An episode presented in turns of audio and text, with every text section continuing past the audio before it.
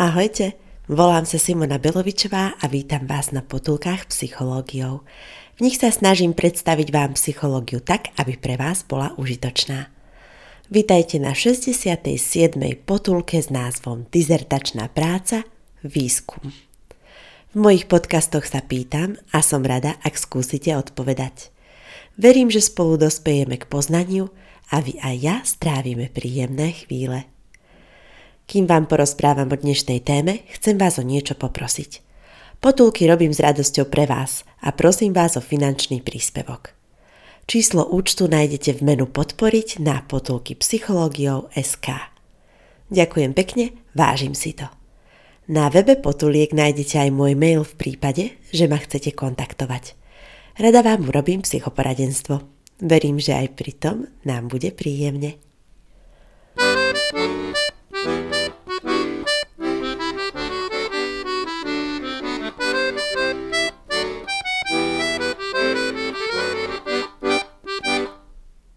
Rada som po rokoch siahla po svojej dizertačnej práci s názvom Vzťah proaktívneho zvládania, sociálnej opory a kvality života u pacientov po operácii.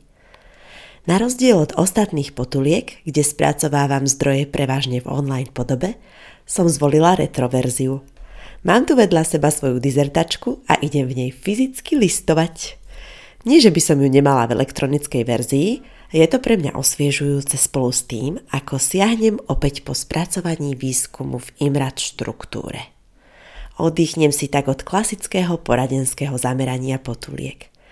Takúto zmenu niekedy treba každému a o zmenu ide aj v mojej operacionalizácii pojmu kvalita života.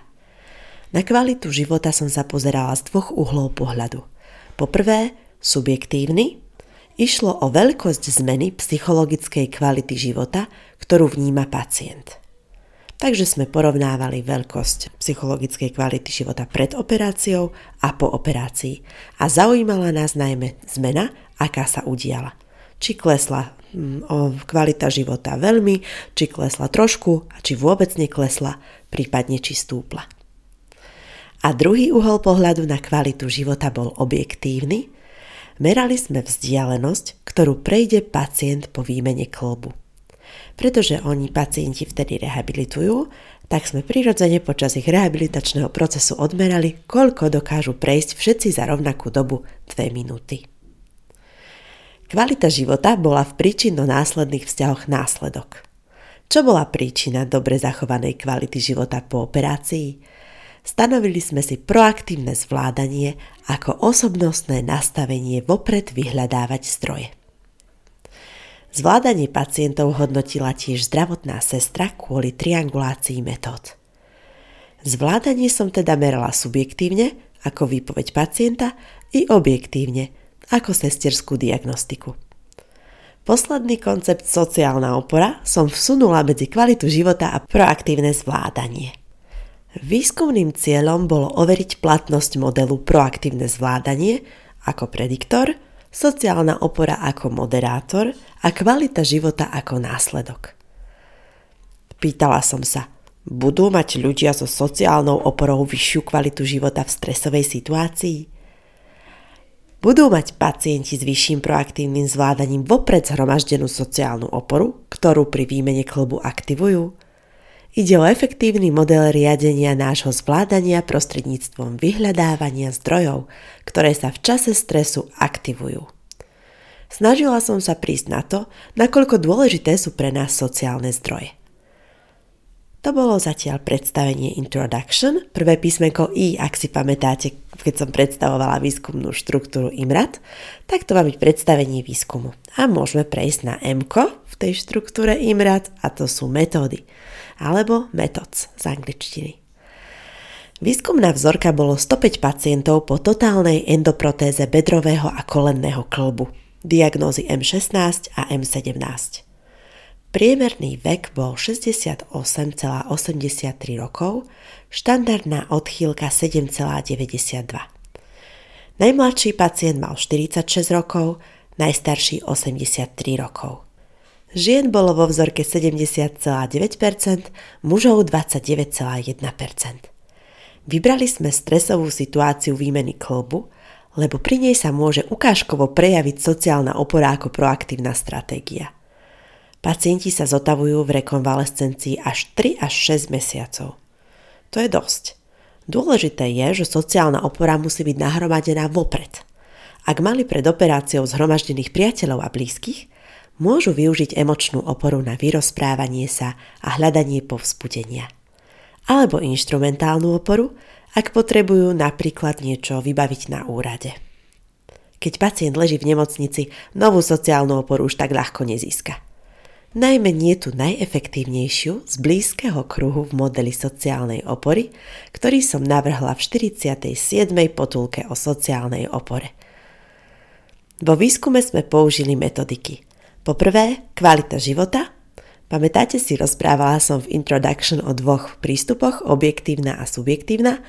Tak objektívnu sme merali výkonovým dvojminútovým testom chôdze, 2 Minute Walk Test, ktorý má skratku 2MV test, Merali sme vzdialenosť v metroch, ktorú pacienti prejdú pri rehabilitácii so sestrou. A subjektívna kvalita života použili sme dotazník General Health Questionnaire GHQ 28. Merali sme veľkosť zmeny kvality života pacientov pred operáciou a po nej. Druhý koncept sociálna opora sme merali dotazníkom Mannheimer Interview zur sozialen Unterstützung – MISU z Nemčiny. Dúfam, že som to ešte dobre preložila, že si Nemčinu ešte tak pamätám, lebo veľa viac používam pri práci angličtinu. Napríklad v ňom boli položky. Máte sa na koho spolahnúť, že sa o vás postará po príchode domov? Alebo keď máte potrebu vyrozprávať sa s pocitou po operácii, máte sa na koho obrátiť? A po tretie zvládanie. Tiež som merala z dvoch uhlov pohľadu. Objektívne posudzovacia škála Coping 1302 a interviu so sestrou, ktorá zvládanie pacientov diagnostikovala. A subjektívne dotazník Proactive Coping Inventory PCI meria stratégiu proaktívneho zvládania pacientov vopred nahromaždením zdrojov. Aké sú výsledky? No, výsledky sú veľmi zaujímavé a podnecujúce premyšľanie. Poďme nad tým hlbať spolu. Niektoré hypotézy sa mi potvrdili, iné nie. Aj nepotvrdenie hypotézy je v poriadku, ak na to nájdeme vysvetlenie. Moje komentovanie výsledkov sa dozviete v nasledujúcej kapitole diskusia. Potešilo ma hlavné zistenie dizertačnej práce, potvrdila sa hypotéza, že subjektívne zvládanie predikuje subjektívnu kvalitu života. Pacienti, ktorí zhromažďovali zdroje v čase pokoja, ich potom v čase stresu aktivovali – preto im po operácii neklesla kvalita života. V praxi to mohlo vyzerať tak, že pacient mal už pred operáciou dostatok priateľov. Kvalitné vzťahy zúročil, ak mal potrebu sa vyrozprávať, alebo dostal fyzickú oporu pri chôdzi počas rekonvalescencie po výmene klbu. Avšak nepotvrdila sa hypotéza, že subjektívne zvládanie predikuje objektívnu kvalitu života. Proaktívni pacienti neprešli v dvojminútovom teste chôdze viac metrov ako pacienti, ktorí vopred nevyužívali proaktívne stratégie. Čo je úžasné, potvrdili sa obe hypotézy, že objektívne zvládanie predikuje subjektívnu aj objektívnu kvalitu života. Keď sestra hodnotila pacienta, že dobre zvláda výmenu klbu, mal aj dobrú kvalitu života a dokonca aj prešiel veľa v dvojminútovom teste. Akú úlohu hrá sociálna opora v príčino-následnom vzťahu zvládania a kvality života? Použitím moderačnej analýzy sa potvrdila hypotéza, že sociálna opora moderuje predikciu subjektívne zvládanie, subjektívna kvalita života. Potvrdilo sa to v kategóriách kvality aj kvantity sociálnej opory.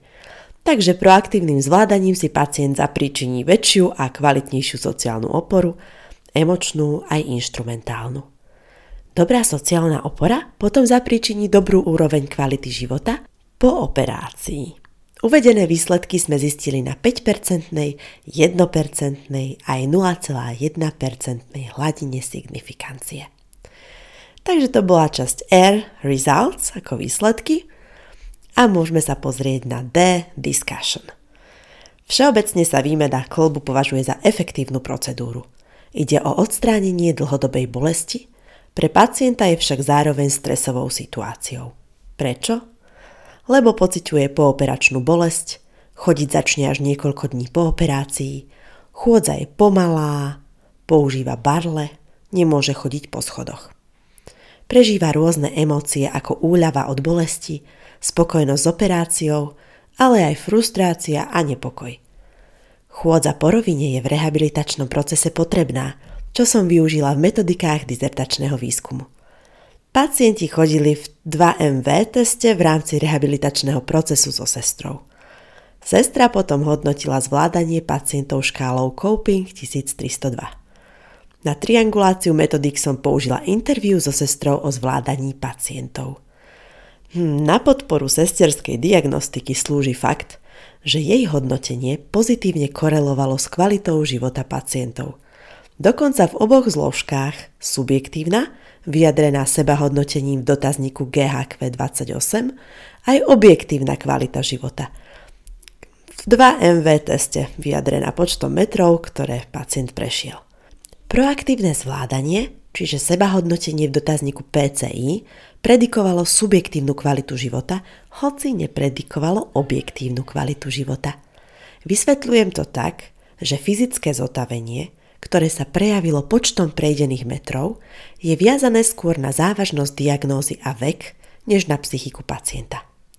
Ale či sa pri rehabilitácii dobre cítia a zvládajú jej trvanie 3 až 6 mesiacov, veľmi závisí od proaktívneho zvládania.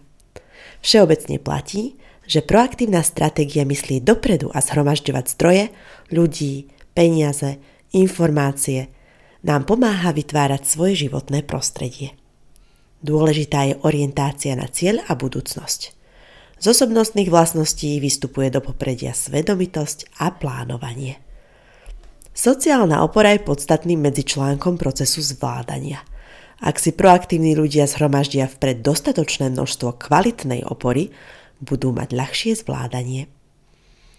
Proaktívne zvládanie je efektívne v rôznych stresových situáciách, aké nás postretnú. Či už je to operácia, choroba, zmena práce. Odporúčam vám vopred si zhromaždiť zdroje, po ktorých potom v stresovej situácii siahnete. Podľa záverov mojej dizertačnej práce sú užitočné sociálne zdroje. Mať dobrých priateľov je užitočné na získanie inštrumentálnej opory, napríklad vám nakúpia, keď ste chorí, alebo emočnej opory. Môžete sa im vyrozprávať. Okrem toho môžeme zhromažďovať hmotné zdroje ako úspory, informačné zdroje, ako mať v meritku užitočné stránky, napríklad potulky psychologiou.sk. V nich ponúkam okrem podcastovej verzie aj článkovú verziu každej potulky. Nájdete tam odkazy na online podujatia a workshopy, na ktorých som participovala, aj rozhovory, ktoré som bola poctená poskytnúť. Nezabúdajte na hlavné posolstvo mojej dizertačnej práce. Mať kvalitnú sociálnu oporu sa vyplatí nie len na príjemné trávenie času a aktuálny relax, ale aj proaktívnu pomoc do budúcna v čase záťaže. Majte sa dobre a majte oduševnené chvíle. thank you